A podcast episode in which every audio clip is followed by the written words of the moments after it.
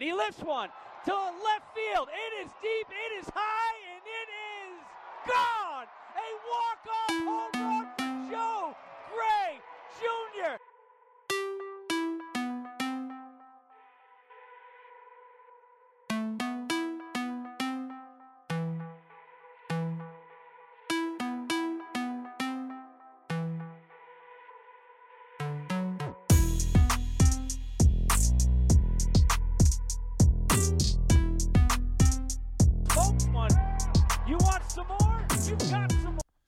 Good morning, good afternoon, good evening, whenever, wherever you are listening to the Graham Slam podcast. I am your host, Brandon Anderson, and this is episode 23 of the Graham Slam podcast. And on today's episode, I am changing it up a little bit. I had some of the episode already recorded. Um, some different news stories came out about the Pioneer League over the week including a article uh, just as of yesterday. I am recording this episode on uh, January 29th, 2022. I'm hoping to actually get this episode up today, despite the fact of my Instagram stories. I was uh, going to delay until tomorrow, but hoping to still get it up today for the actual Saturday release. Prior to the WWE Royal Rumble tonight, um, hope everyone. I, I know I don't cover much of WWE at all. I barely watch it, but the Royal Rumble is probably one of the biggest events there is um, next to WrestleMania, so I will be enjoying that tonight. Um, but I wanted to basically re-record this episode and essentially really have uh, some of these news stories coming out of the Pioneer League. I think uh, the Pioneer League being uh, featured on ESPN uh, news article is pretty big um, for it, and then there is a new partnership that the uh, or naming that the Pioneer League has essentially gone into. So I will go into all that in the main topic today, um, along with some little bit of um, Rocky Mountain Vibes 2022 season. I, I originally wanted this episode to be a preview of the 2022 season, but unfortunately, I just I don't know really what to put in it yet because we we really don't know anything about the Vibes 2022 season. We have their schedule, and I could definitely go over that. But without some kind of information, if we're going to have the same players as last year, or if we're not, and they're going to sign new players, it kind of reflects on really looking at what the actual team will do in 2020 and gives it kind of a hard perspective of giving a preview. Um, so I may essentially uh, do an episode down the road with the Pioneer League overall. Um, and kind of give my take because a lot of the teams in the Pioneer League are signing players, uh, are either signing back players again or signing new ones along with coaching staffs, things like that. Stuff that the Rocky Mountain Vibes organization are just not doing. And again, I, I don't know if they just have not told us that we are having the Monclova contract back again, which could be the possibility. Um, it is something that has been rumored. And um, from my understanding, the clubhouse staff and everything is still the same. So I would assume that they were hired under the Monclova contract and not just by the Vibes organization. But we'll see. Um, I, I hope to see that information here in the next uh, couple months or so. But I know starting next week, we will start diving into the XFL uh, Football League and their return uh, coming up next year. Those will be three episodes back to back over the next three weeks um, that will then lead to the XFL uh, 365 day episode, um, which will be one year to kickoff. Um, I am planning on potentially doing a live episode uh, streaming on Twitch. So we'll see. Um, I know I have a lot of plans coming up for the podcast, including today's one of today's Entertainment 10 topics of the WWE 2K22 video game. Uh, now, of course, I don't really talk about video games on this podcast. I leave that up to good friends over at the Boundless Gamers podcast, which uh, hopefully soon they have invited me on their show. So um, for the first part of the year, so we shall see essentially when that happens and everything. So Uh, but it, with the WWE 2K22, I plan on doing some kind of uh, streaming on Twitch with it. I, I really want to dig dive deep into that game, and um, it looks like they have done so many improvements from the last 2K game. Took a year off from doing WWE games, um, and technically have taken another six months from the original release time uh, which is usually October of every year, and now they're releasing it in March. So I am hoping that they have a very good video game this time around, and I want to create like a virtual Graham Slam podcast. Um, WWE 2K22 League and kind of do my own shows and stuff like that and book uh, stuff up for that. So that'll all be coming. That's not till March, but I'll give more details as time goes through with uh, on Instagram, Twitter, and those uh, following accounts. And then, of course, I wanted to break some news as well too. This opening segment, segment's definitely going to go over six minutes, but that's okay. There's quite a bit of news that dropped over this week. Uh, the USFL, the football league that starts in April, uh, their tickets went on sale actually this past past week for their inaugural game um, that is on April 16th. 2022, and they have announced that their um, entire league will be played in Birmingham, Alabama, at two of their stadiums. Uh, one of them used to be the uh, XFL original, the 2001 uh, Birmingham uh, Bolts team that played there. So that's a stadium they're playing at, and then of course the original stadium at the USFL uh, Birmingham Stallions played at. They will be back for this uh, new version of the USFL, and um, I did go ahead and actually bought tickets to that game. They're ten bucks a piece, which is super cheap. That's actually cheaper than the uh, XFL tickets that I got, but. I am looking forward to it. It is, in my opinion, it's going to be a crapshoot of if this league works or not.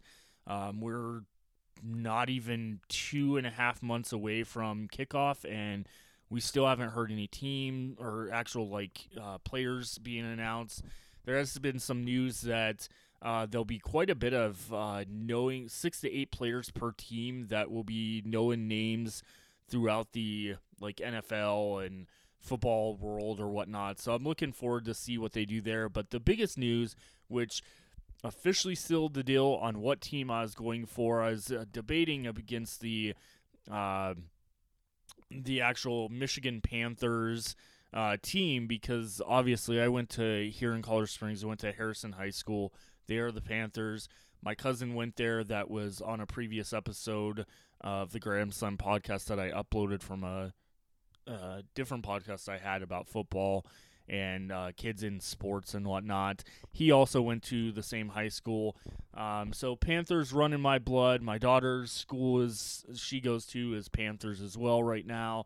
So that was kind of leaning towards what I wanted to pick was the Panthers, but then they sealed the deal with announcing this past Thursday that the uh, Michigan Panthers head coach will be former Tennessee Titans head coach Jeff Fisher. Um, he also was the, I believe, St. Louis Rams head coach. He may have coached a little bit in LA, but I'm not quite sure if he was still part of the team when they moved to LA or not.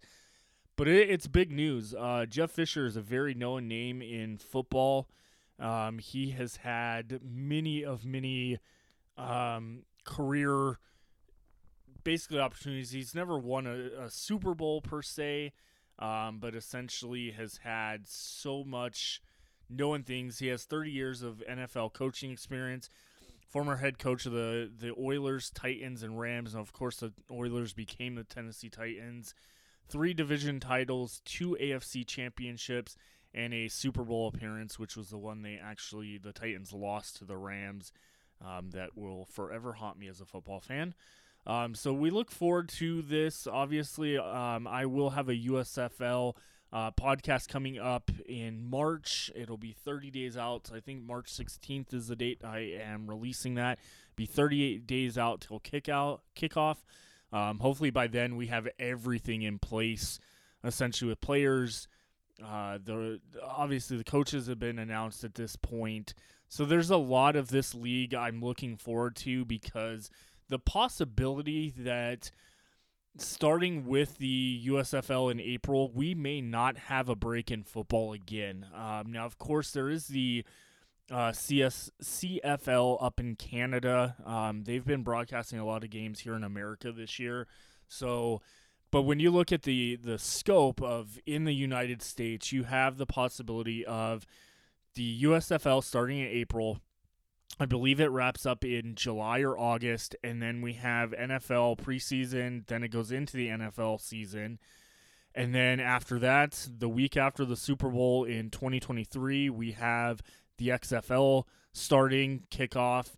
And then if the USFL succeeds, there is a big possibility that they will probably push the 2020, 2023 season back a little bit to not interfere with the XFL. Um, I think all three leagues could technically work and potentially will um, essentially uh, work. Now, it's, it's just if the USFL has had a lot of criticism of what they've been doing, not essentially having enough time to build this league, and it's like a last minute thing. But I'm curious to see if the last minute planning and things are just a behind the scenes or like to the camera thing or if behind the scenes they do have all their crap together and they they know what they're doing um I I question a lot of it uh, because we've seen so many spring leagues, like I have talked about in the past, that have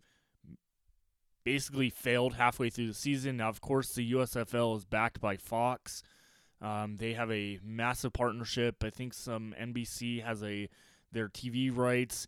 That inaugural game um, that I'm hoping to essentially attend, um, I will be if I do go, I'll be uh, starting my uh, vlog for the channel or whatnot on YouTube, and that'll essentially that vlog will be kind of a preview of what I'll be doing during the uh, Pioneer League and the Rocky Mountain Vibe season.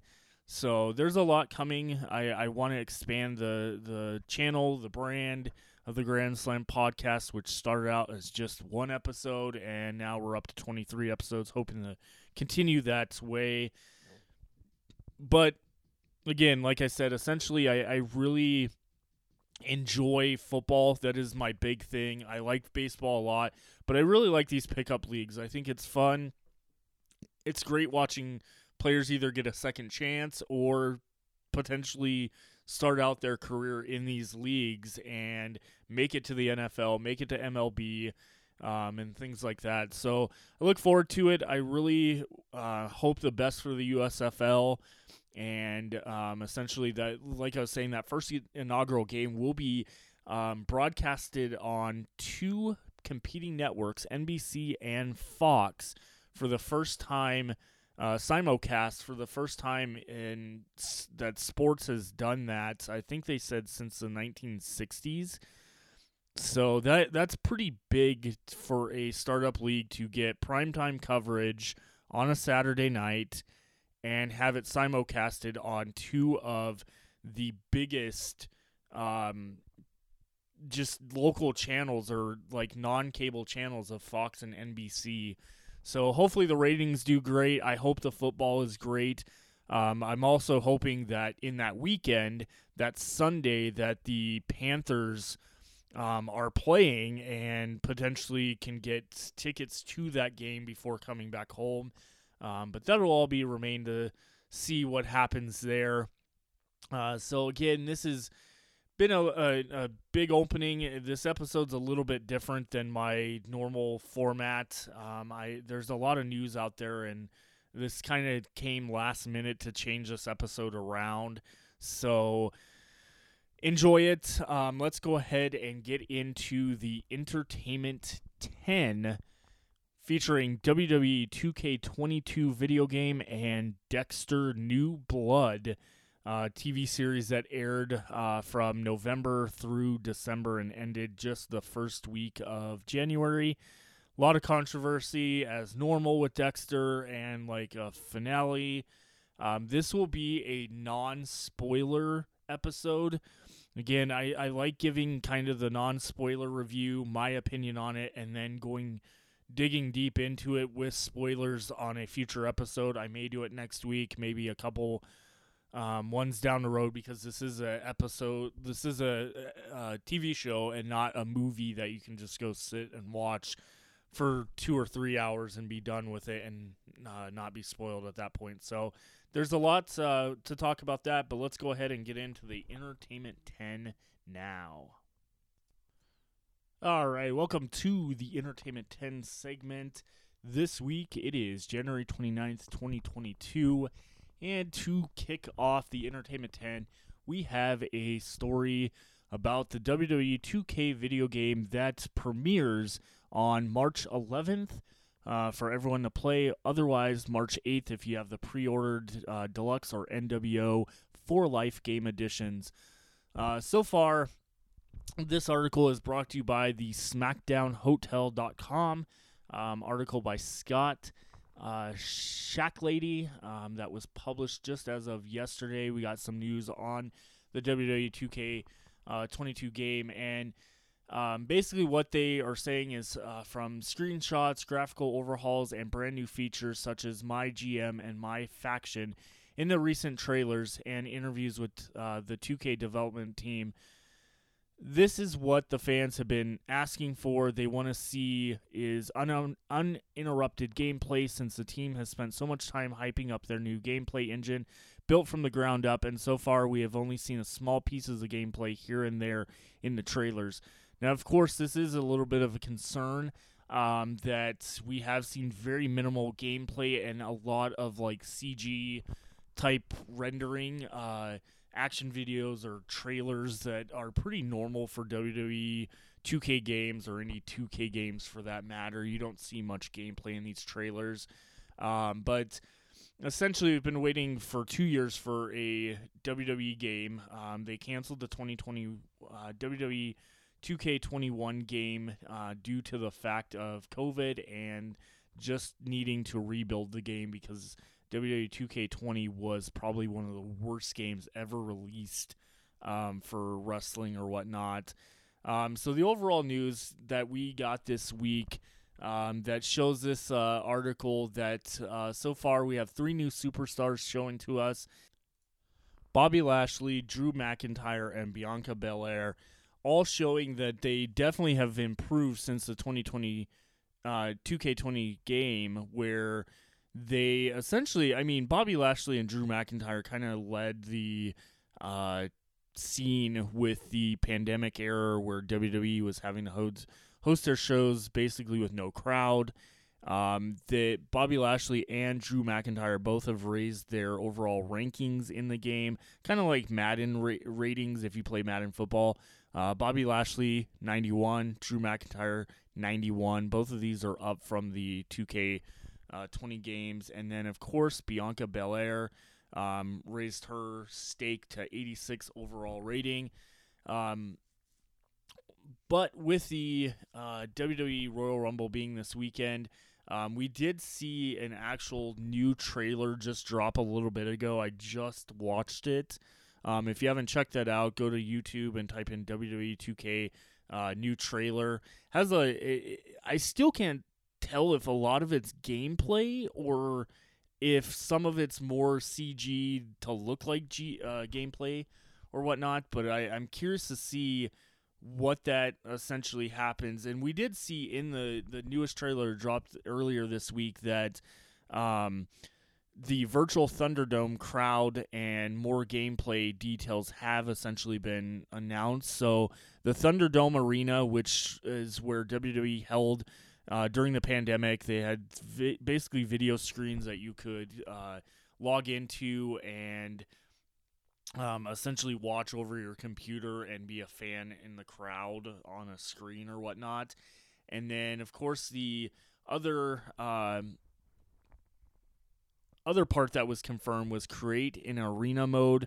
We've had this in uh, previous editions of WWE games, but this one was pretty pretty big. Um, I'm glad that they're bringing that back because that essentially gives us the ability to create any company's uh, arena and things like that that we can play in, like AEW, Ring of Honor, Impact Wrestling, things like that. Um, but they're essentially, uh, we have seen that there are uh, most likely going to be ladders, tables, and chairs, um, and a lot of other gameplay.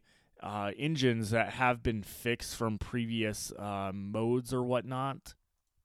And the biggest one that we are getting, which is returning, is the WWE 2K22 My GM mode, um, which is one of a fan favorite mode from the past, um, where basically you can essentially, under the guidance of the WWE executives such as Vince McMahon or Triple H, you'll have the chance to run your own promotion in a competitive or competitive state for ratings and revenue in the WWE 2K's version of franchise mode.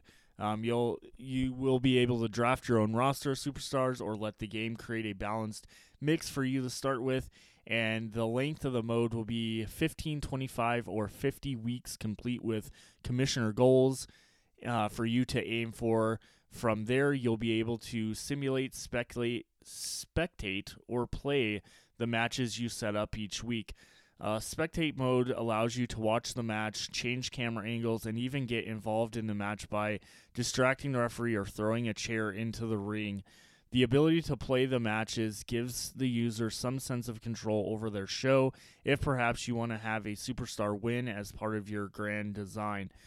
There is even co op capability for MyGM with the option to play with a friend who also controls a rival show in the mode.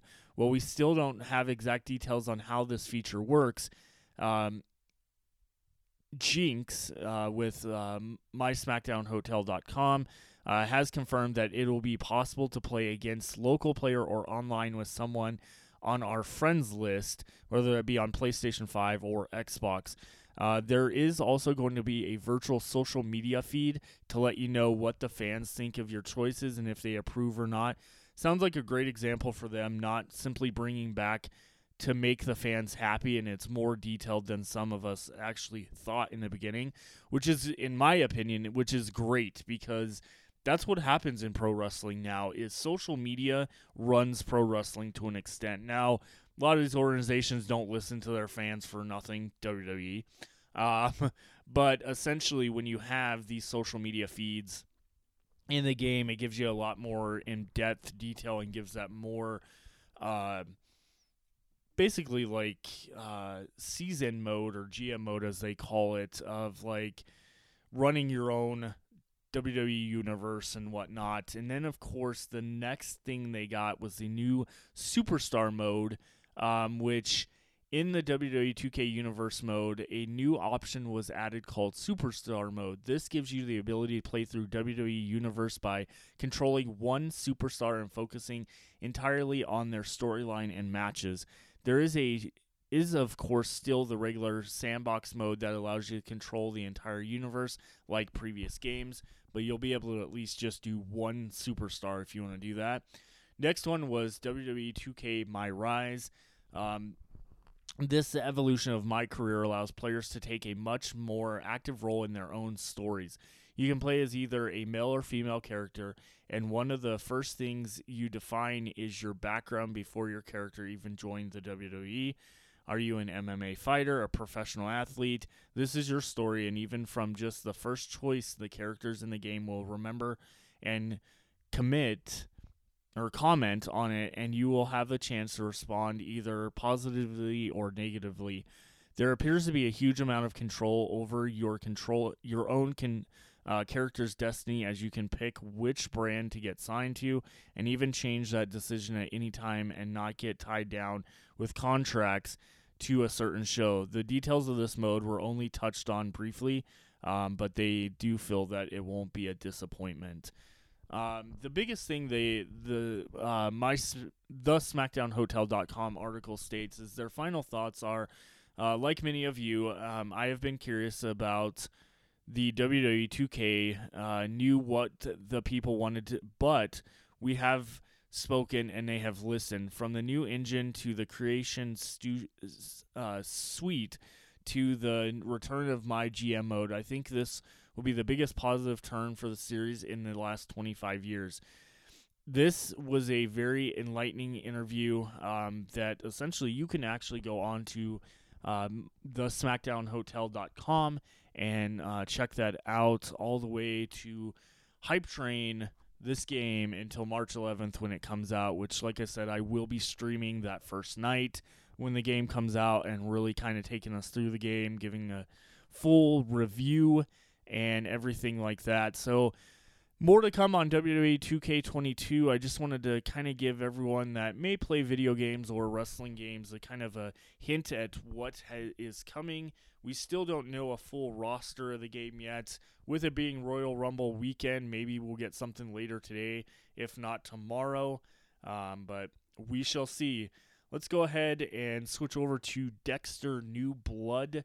This um, was a new series that essentially uh, to kind of redo the ending of Dexter uh, season eight, um, which again this may have a spoiler warning for Dexter series eight, but the overall show has not been on the air for almost nine years now. So if you haven't watched it, um, not really my fault at that point. But essentially, the ending of Dexter was he essentially drove his boat into a hurricane to cover up his death or fake his death, and then he became this like uh, woodworker, like chopping down trees and stuff like that in the, uh, I think it was Oregon.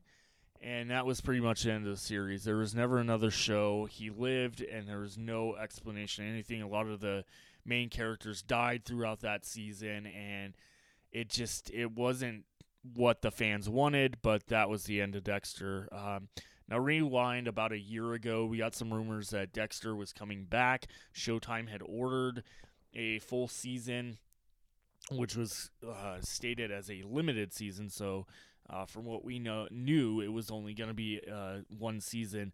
Uh, the season did essentially kick off uh, back on November 7th, uh, 2021 and went full 10 episodes, which was 10 consecutive weeks of it.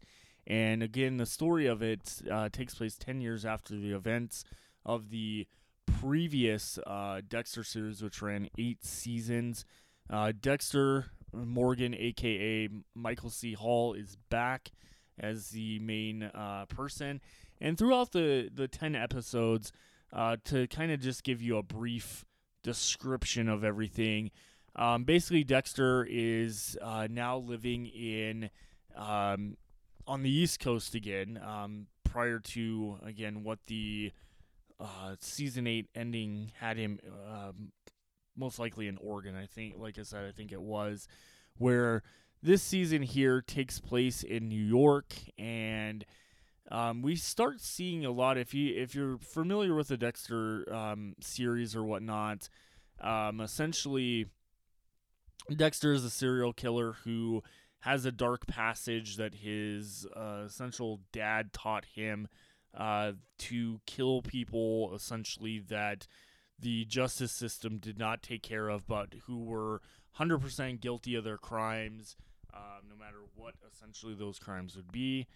Um, and in this, he basically ran away. He created a new identity uh, going by the name of Jim Lindsay. Um, we learned that he is essentially dating the police chief, uh, Angela Bishop. And what's weird about the fact that he's dating a police officer, he used to be a crime scene uh, blood technician for the Miami Dade uh, police force or whatnot. And then, of course, with almost getting caught and everything like that, he had ran off and whatnot and blamed his killings on uh, another police officer. Well, throughout this uh, series, we kind of get a little bit of a different version of Dexter where he doesn't right off the bat like per se kill anyone um, but then he starts making some mistakes of who he kills which then leads to the protagonist of the um, actual season, which is uh, Kurt Cad- Caldwell, um, who becomes the main like bad guy in the the series that uh, Dexter is out to kill. But um, along the way, what happens is his son, who I, I believe was one or two um, during season four of Dexter, where uh, Dexter's wife was uh, murdered by one of the serial killers named Trinity Killer. Uh, he essentially, Dexter, that is, essentially had a son with uh, his wife that uh, was left at the scene and covered in blood. And that's essentially how Dexter uh, started. He, he was found in a uh, shipping container f- um, sitting in blood, and his mother was killed in front of him or whatnot. And this police detective or police officer found him and then took him in and adopted him or whatnot. And that's how we got Dexter essentially. Well, his son is now all grown up and um, ends up knowing deep down that Dexter was not dead. So he finds his dad and the whole series essentially revolves around Dexter trying to basically become this father that he hadn't been um, for a very long time, and the acceptance from his son Harrison. And there's a lot of things in the way of that that come up.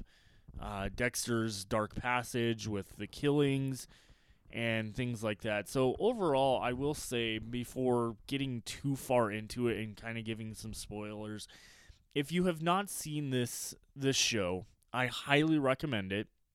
It is a very very good good show. Um, there's a lot of people if you if you're familiar with Dexter, have watched Dexter, and you have not tuned into this new series, do not read online f- reviews.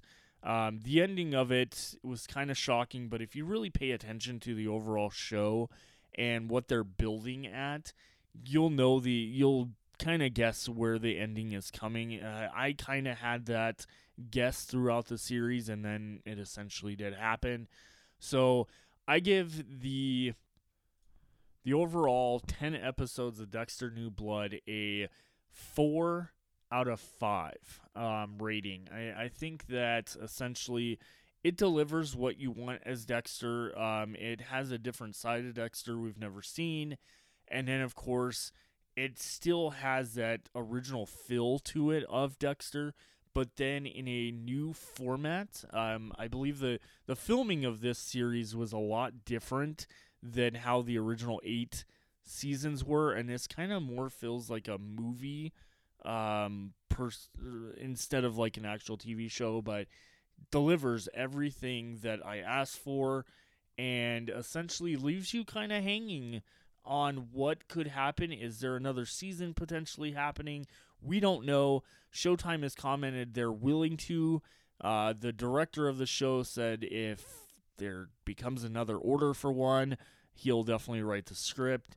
Uh, but yeah, I would I would as always stay away from online reviews of this show. I think a lot of people gave it crap, and I just don't believe it deserved the crap that people gave it uh, compared to the season eight of Dexter, which wasn't the greatest.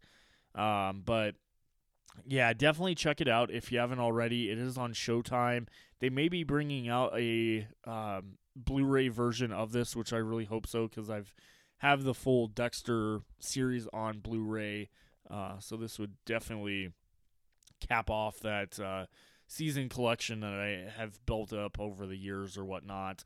Um, but yeah, definitely recommend it. Four out of five rating from me, which may be on the higher side to most people, but I really like Dexter. I like those type of shows. Um, the other show I really like as well as You. Um, it's about a uh, serial killer as well. A little bit different than Dexter, of course, but definitely a great show. It has four seasons, is on Netflix. Highly recommend uh, checking that series out if you haven't seen that. I may do a episode down the road about that as well. Um, but let's go ahead. That is the Entertainment 10, and obviously it's way, both the opening statements are way longer than normal, but that's okay.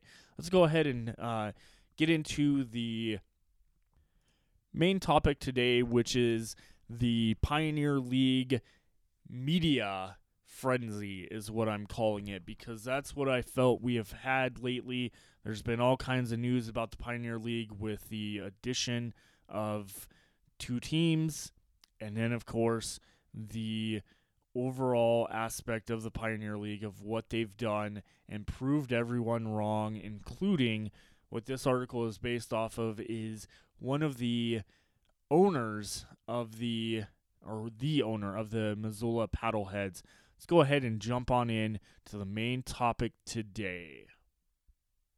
All right, welcome to the main topic today. This is the Pioneer League information that has been dropped this week. It seems like the Pioneer League has been busy, and sure enough, the Pioneer League has announced that in a historic naming rights agreement that the Pioneer Baseball League and Ticket Smarter has come to a agreement. The article comes to us from MILB.com out of Spokane, Washington. In a groundbreaking deal, the Pioneer League, Independent MLB Partner League, and Ticket Smarter, a national ticket resale market, announced today an executive five year naming rights agreement that will rebrand the league as the Pioneer Baseball League presented by Ticket Smarter. This is the first time in the United States that a professional baseball league has sold its naming rights to a corporate partner. Last year, when the Pioneer League was relaunched as a independent league, we were determined to solidify the league and to assure its long-term uh, sus- sustainability," said PBL President Mike Shapiro. Thanks to our great new partnership with Tar- Ticket Smarter, we are now positioned to move forward to further enhance the great fan experiences and outstanding level of baseball we offer out fans around the Mountain West region and, for that matter, around the baseball universe. Among its many uh, strategic partnerships, Ticket Smarter is the official ticket resale partner of the Rose Bowl Stadium and the t- uh, title sponsor of the Ticket Smarter Birmingham Bowl with ESPN events. Ticket Smarter is committed to giving back to children's charities, contributing a dollar from every transaction to help the charitable partners, including St. St. Jude's Children's Research Hospital, V Foundation, quarterbacking Children's Health Foundation, and Coach to Cure MD. We are so excited about this historic agreement with the Pioneer League, commented Ticket Smarter CEO Jeff Goodman. This first of its kind relationship underscores OUT's commitment to creating cutting edge partnerships and offering safe and secure access for fans to buy and sell tickets. With this partnership, we're providing a direct link between the league and its teams with their fans and communities. Um, and it kind of goes over about the Pioneer League, which we've discussed about this. Um, again, Ticket Smarter is a proud member of the Digital Ally Company's NASDAQ DGLY. Ticket Smarter helps customers from all walks of life experience the power and excitement of live events by giving back through children's charities, as we mentioned. Um, they are essentially the uh, official ticket reseller partner of the Rose Bowl um, and for ESPN uh, events with the Birmingham Bowl. I'm curious to see with the Birmingham Bowl if they have any, um, like the Ticket Smarter has anything to do with the uh, USFL. I know I bought my tickets off Ticketmaster for that opening game, but I'm curious to see. Uh, so essentially, that's the agreement. So from now on, it is officially called the Pioneer League presented by Ticket Smarter. I will have to make sure I say that as they do des- uh, reserve the naming rights to the Pioneer League going forward. So when we talk about uh, those naming rights and the tickets and what they talk about, like having a safe transaction to buy and sell tickets, it makes me wonder what's happening with that because, as far as I know, that is the not the um, let's see here. That is not the. So, just released last night, the ESPN reported an article that says, I was wrong. Why MLB's restructuring of the minors turned out mostly better than expected. Now, of course, this article comes to us uh, via ESPN.com um, under MLB stories. This story essentially uh, rev- revolves around the Missoula Paddleheads owner Peter Davis and some quotes from the um, Orem Owls owner, which again I I've had uh, other fans of the podcast kind of question this as well as why uh, an Owls uh, team was giving it or the owner was giving feedback when they weren't even part of the 2021 season. But we'll go ahead and uh, dig deep into this article because I think it kind of basically puts into perspective what kind of league the Pioneer League looks to be. Um, I think the Paddleheads, in my opinion, had a better overall season with the clubs and everything within the Pioneer League because they gave away a lot of stuff to fans. They did a lot of promotion nights where at least here in Colorado Springs with the Rocky Mountain Vibes, we didn't see that. That had been one of my biggest complaints. I think I um, had spoke about this and some other. I think maybe the Grand Junction Rockies had some giveaways, um, but I've heard they are still technically owned by the the actual Colorado Rockies organization. Um, I'll have to dig de- dig deep into that at one point. Um, but let's go ahead and get into this article here. Um, so basically, the Paddleheads owner Davis stated, "We lost all the uh, equity and it disappeared overnight. We had no clue what we were going to do at this point, but the Paddleheads learned they could swim." Uh, they stayed in the Pioneer League, newly independent, for the 2021 season and won the championship. We had a great season and we had a blast doing it, Davis said. You really were you really were hamstrung as an affiliated team. Yes, we loved being an independent team, he stated. In 2020, right before the alignment, ESPN spoke to dozens of minor league officials, many of whom predicted disaster as MLB moved to reduce the number of affiliated teams from 160 down to 120 four of each major league cl- club. Recently, we reached out to more than 50 teams to see how they fared, especially those teams that lost affiliation. For some clubs, the reconfiguration was indeed a disaster. Eight teams that lost affiliation either folded altogether or did not come back to play in 2021, one because of an unfinished stadium. And some of those teams are suing MLB for breach of contract and um, tortious interference in the overall perspective. Uh, officials from teams that remained affiliated expressed general satisfaction, although some said they wouldn't air gas publicly for fear of angering Major League Baseball. That's pretty pathetic, in my opinion. Like, the fact that you fear angering MLB baseball and they pretty much potentially put your team out of business or close to it. That's that's ridiculous. I I've spoken uh, many times, and I may even go back and find the episode that I recorded on uh, my previous podcast about this uh, league potentially losing MLB. It's from a couple years back, but it kind of goes over this whole thing of me not being too thrilled about it and what exactly that would do to baseball. I'll try to find it and uh, maybe post as an add-on episode this week to kind of reference point this article. Um, but for the owners who lost affiliation, those who felt they had the most to lose, a number were like Davis. Well, they lament lament lament their team's loss of value and worry about MLB's long-term commitment to their new leagues. They say the reorganization worked out better than they expected. I was wrong, says Jeff Cato Sky, Katofsky, I believe is how you pronounce his last name, the owner of the now independent Northern Colorado Owls and a vocal critic last year. I thought fans cared more about affiliation than they actually do.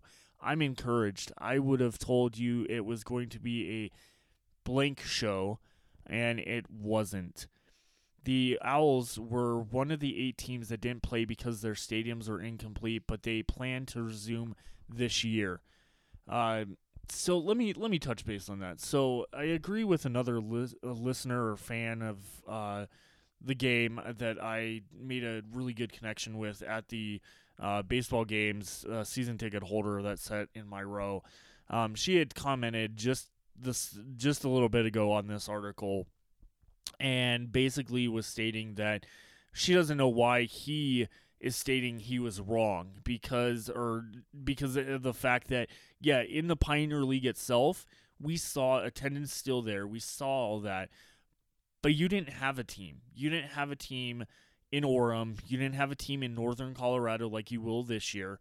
And maybe even being a vocal critic last year is fair. I think we all were vo- vocal critics when MLB decided to do this, and I think it it scared a lot of us as fans that we were losing our teams. And lucky enough, the independent baseball league of the Pioneer League came in and essentially swooped up that and fixed it. But to say that you're wrong and you being a critic, you have no idea. Let's see how the 2022 season goes for the Northern Colorado Owls and then voice your opinion because you could be biting your t- you could be biting your tongue on this one and or che- tongue in cheek or whatever the the saying is because you you're saying that oh I was wrong about that nothing would happen. You didn't you didn't play. You weren't an owner. I, I mean you're still the owner, but you didn't play. You're you didn't have a stadium built for the 2021 season because of COVID, and essentially you're you're claiming that fans cared more about affiliations than they actually did. Well, I still feel that fans do care about affiliation. Um, eh, yes, did fans come out in record numbers to the Pioneer League in the 2021 season? Of course they did. We all know that. But you can't sit here and state that fans you thought fans cared more about affiliation because they, they do. The the overall perspective of talking to fans throughout the stadium during those games and fans I've talked to on Instagram, on social media, all care about the affiliation. They want that affiliation there because then maybe they can follow people throughout the MLB and not just instantly lose them the second they sign with a team, aka like most of the Vibes players have done this year or uh, surrounding teams in the the Pioneer League. They get shipped off to other uh, of these actual affiliated leagues, double A, triple A, whatever the case may be, and play there and you may forget about them in five, six years when they do get up into the major league baseball teams and stuff like that. So I get the affiliation. I liked it. I think it's kind of crappy that here in Colorado Springs we do not have that AAA affiliation. But guess what? We still have a team. We still have jobs for these people that are here and good organization with the Rocky Mountain Vibes that do a lot. But going back to the article, basically um, it goes in more to the lockout, um, how it's only affecting the the teams. The minor league seasons will play on schedule, pandemic permitting, um, and then uh, of course minor league owners see the potential for a banner 2022 season. So when you look at essentially the de-affiliated teams that survived, joined either independent professional leagues or MLB's new amateur draft and prospective leagues, which use college players swinging wooden bats. MLB officials say they are mostly pleased with how their plan to re- restructure the game has gone. None of us would have chosen to have year one be in a global pandemic, says Morgan Sword. Sword of MLB's executive vice president for uh, baseball operations that that obviously muted the impact and obviously prevented us from progressing as quickly as we wanted. But all in all, he says we were really happy about how things went. Of course, they are happy of how things went in MLB. They're making more money now, and, and look where it got you.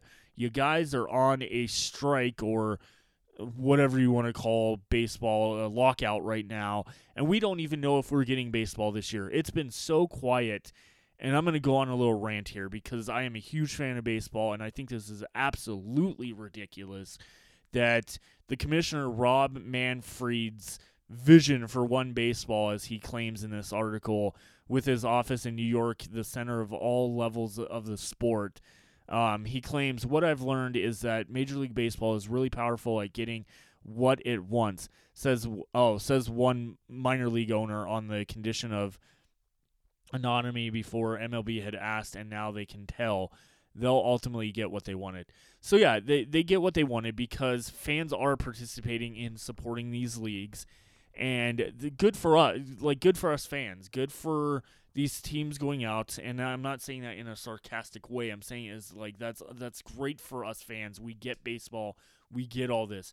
But I'm sorry, Rob Manfred, you are a piece of crap. You you are probably one of the worst commissioners in baseball.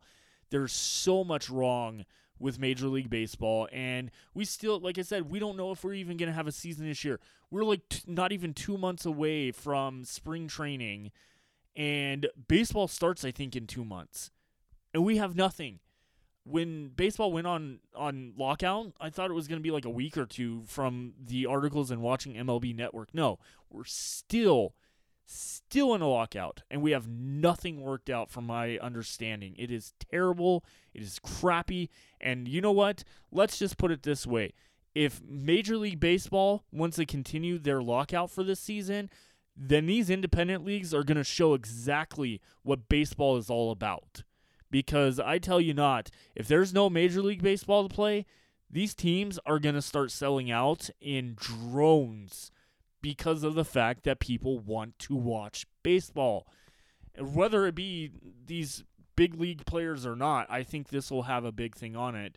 And uh, the one thing in this article that it uh, essentially talks about is how the renewal of agreements with the affiliated uh, leagues every two to two, four, two to four years, sometimes ending up with geographical nightmares like the one New York Mets had for six seasons when their AAA team was 2,500 miles away in Las Vegas.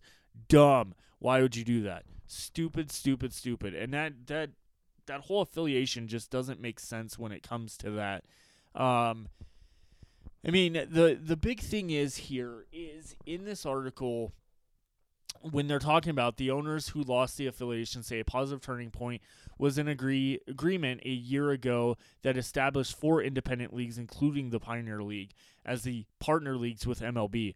The arrangement means MLB covers initial administrative costs of up to $500,000 per league for the first 3 years and it provides scouting technology for MLB teams to keep tabs tabs on players. So, okay, I was wrong in I think it was last week or the week before's episode where I talked about that this was going to be the last year.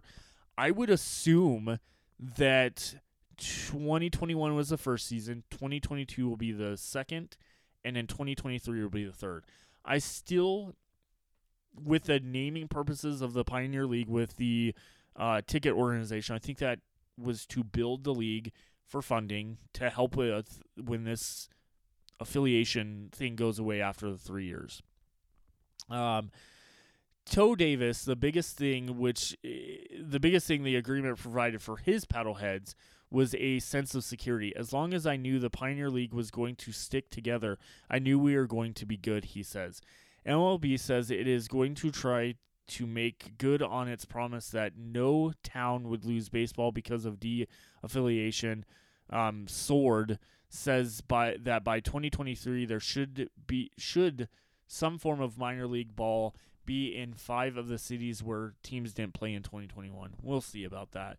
I'm curious of how that works out. Um, but the the Paddleheads owner Davis had to come up with money for things the major league teams used to provide three hundred thousand dollars for players and trainers and all the baseball expenses, basically baseballs, the bats, and all the other stuff. This year we had to do it all ourselves, which is actually fun. It was expensive, but it was really fun, he says. Uh, teams like his no longer have to pay fees to MILB or the major league clubs, although some owners say their total expense are higher, which I'm not surprised by that. I would love to get some kind of financial report on Rocky Mountain Vibes and how that all worked out um, because I, I feel like they did, in my opinion, and no disregard to the ownership of the Vibes or anything, but they did a piss poor job of essentially bringing the overall um, fan experience to the vibes. Their giveaways were crap compared to the paddleheads that I saw. Uh, their giveaways and other organizations throughout the Pioneer League. I thought the ML, uh, Rocky Mountain Vibes was just terrible. But when we look at the overall perspective of this article on ESPN, they are claiming that essentially with these opportunities, that the um, other affiliated owners will try to expand the minor leagues games national appeal with marketing and, and improved broadcasting. So maybe soon enough we may get better broadcasting of some of our games in the Pioneer League. Maybe they'll get a TV deal. Who knows? Um, obviously, you can stream a lot of the Pioneer League games on YouTube or um, I think it was pioneernetwork.com, if I'm not mistaken.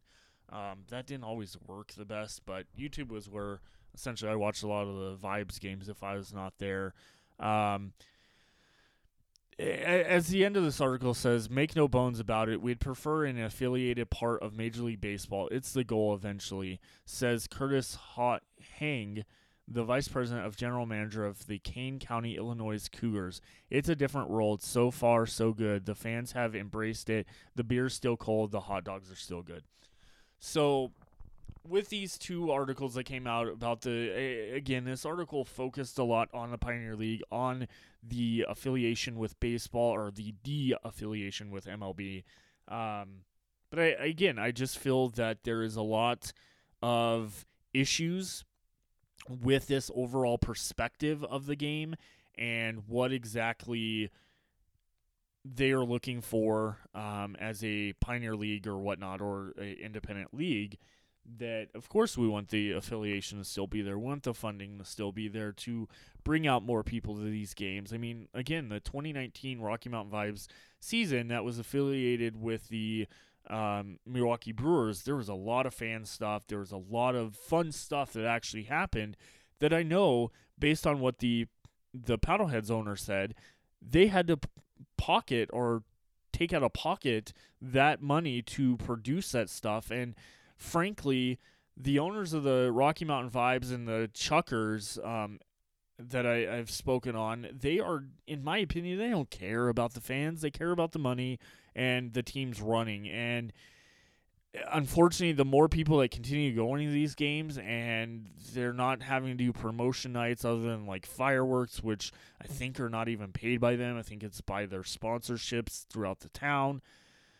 It's it's gonna continue to give this message off to the ownership groups that they don't need to do promotions, they don't need to do anything fun for us fans or even for season ticket holders. I, I would not doubt that by next year, 2023, the season tickets are just basic season tickets and you get no nothing with it because that's how I feel is what we're going towards as season ticket holders is here's your tickets, here's the discounted price on the tickets. That's all you get. We're now having to pay for parking, which was not par- previous to the Rocky Mountain Vibes organization being here. When they were Sky Sox, they were parking was included with your season tickets. You're now having to pay money for that. So there's a lot of things that yeah, it was a success, and maybe the NoCo Owls owner was wrong about his rant he did, but I, I honestly don't think he has the right to say anything because he doesn't have a team in 2021 to gauge what that brought. There will be a team in here in three months, but we don't know what that's going to be. We don't know if people are going to go to that stadium in northern Colorado uh, compared to the Grand Junction Rockies or the Rocky Mountain Vibes, or better yet, more fans if there is a MLB season will be going to the Rockies games. That is closer, I believe, to their stadium than it is ours or the Grand Junction Rockies team. So we'll see. I, I'm not calling him wrong. I just I don't know how. Um, as some other listeners have said, I don't know how he has a say in it. It's kind of ridiculous. So we'll see where this goes. Um, this has been the main topic of today, the Graham topic, and let's go ahead and close out the episode with the who, what, when, where, why, and how segment. This week featuring former Colorado Rockies and former World Series champion Curtis Leskanic, who used to be a starting pitcher for the Colorado Rockies, but started out his career right here in Colorado Springs with the Colorado Springs Sky Sox, and actually became a family friend of my grandma who raised me. So um, later down the road, once I found out he became a World Series champion with the Boston Red Sox, I was head over heels for that because that was so awesome to know. I knew him very well as a kid. Um, so let's go ahead and get into that topic now. All right, welcome back to the who, what, when, where, why, and how segment of the episode. On today's episode, it is pitcher Curtis John Leskanic, who was born on April 2nd, 1968, and was a former Major League Baseball relief pitcher.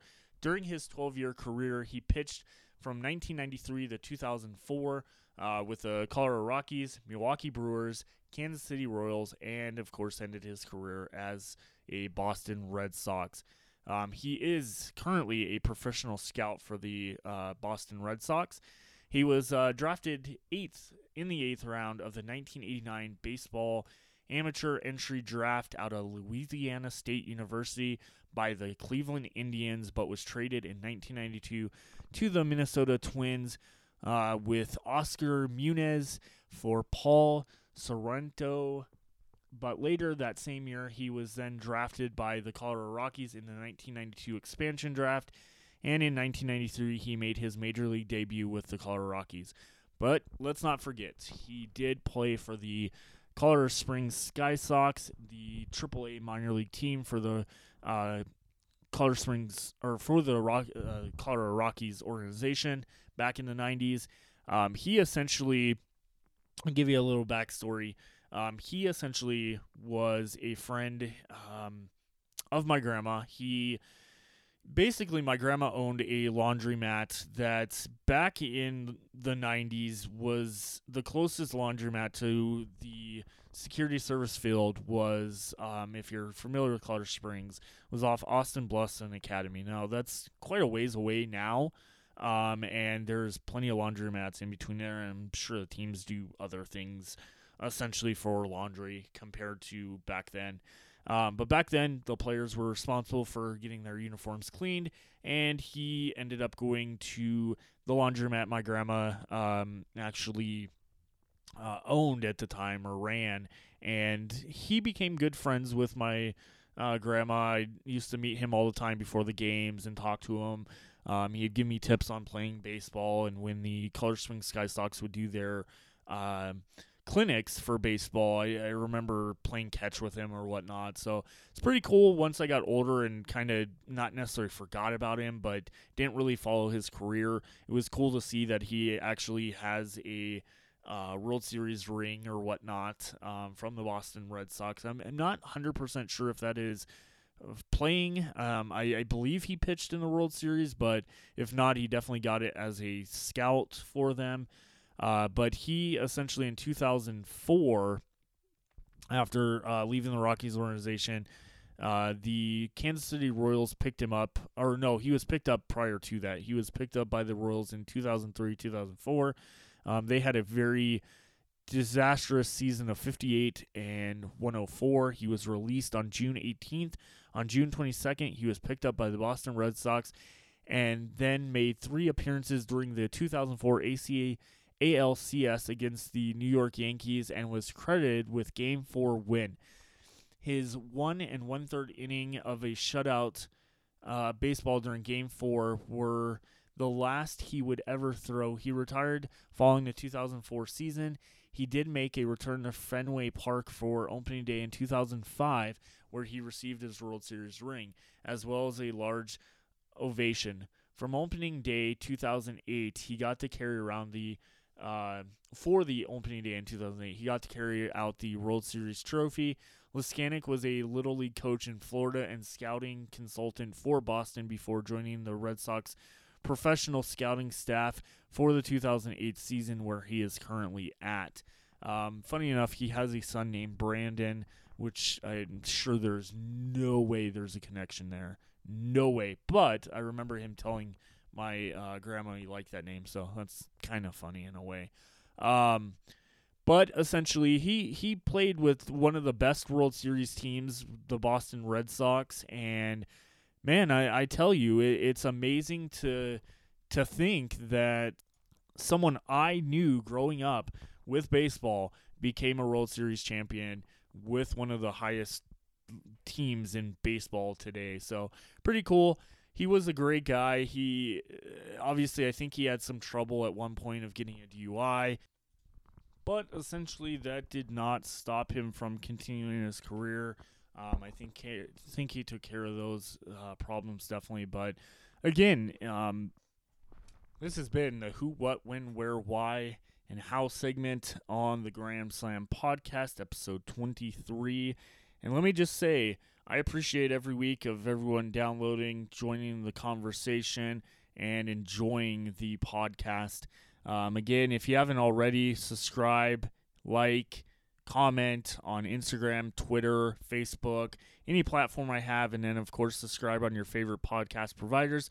These episodes will download instantly to your favorite podcast provider when the episodes go live on the air. And lucky enough today there is no delay. It's maybe a couple hour delay of the episode but i am getting it up and posted. I will announce a future date of when the uh, vibes 2022 season preview comes up. Um, but look forward to next week. We will start going into the xfl football league uh, with the debut of the xfl league from 2001 that should be a great story and then uh, the following week after that, we'll hype, hop into the 2020 season prior to getting uh, canceled due to COVID 19. So look forward to that. Thank you again, everyone, for listening. This has been the Grand Slam Podcast, episode 23. Have a great one. Have a great week, rest of your weekend and have a great week. We'll see you back here live next week. Bye bye.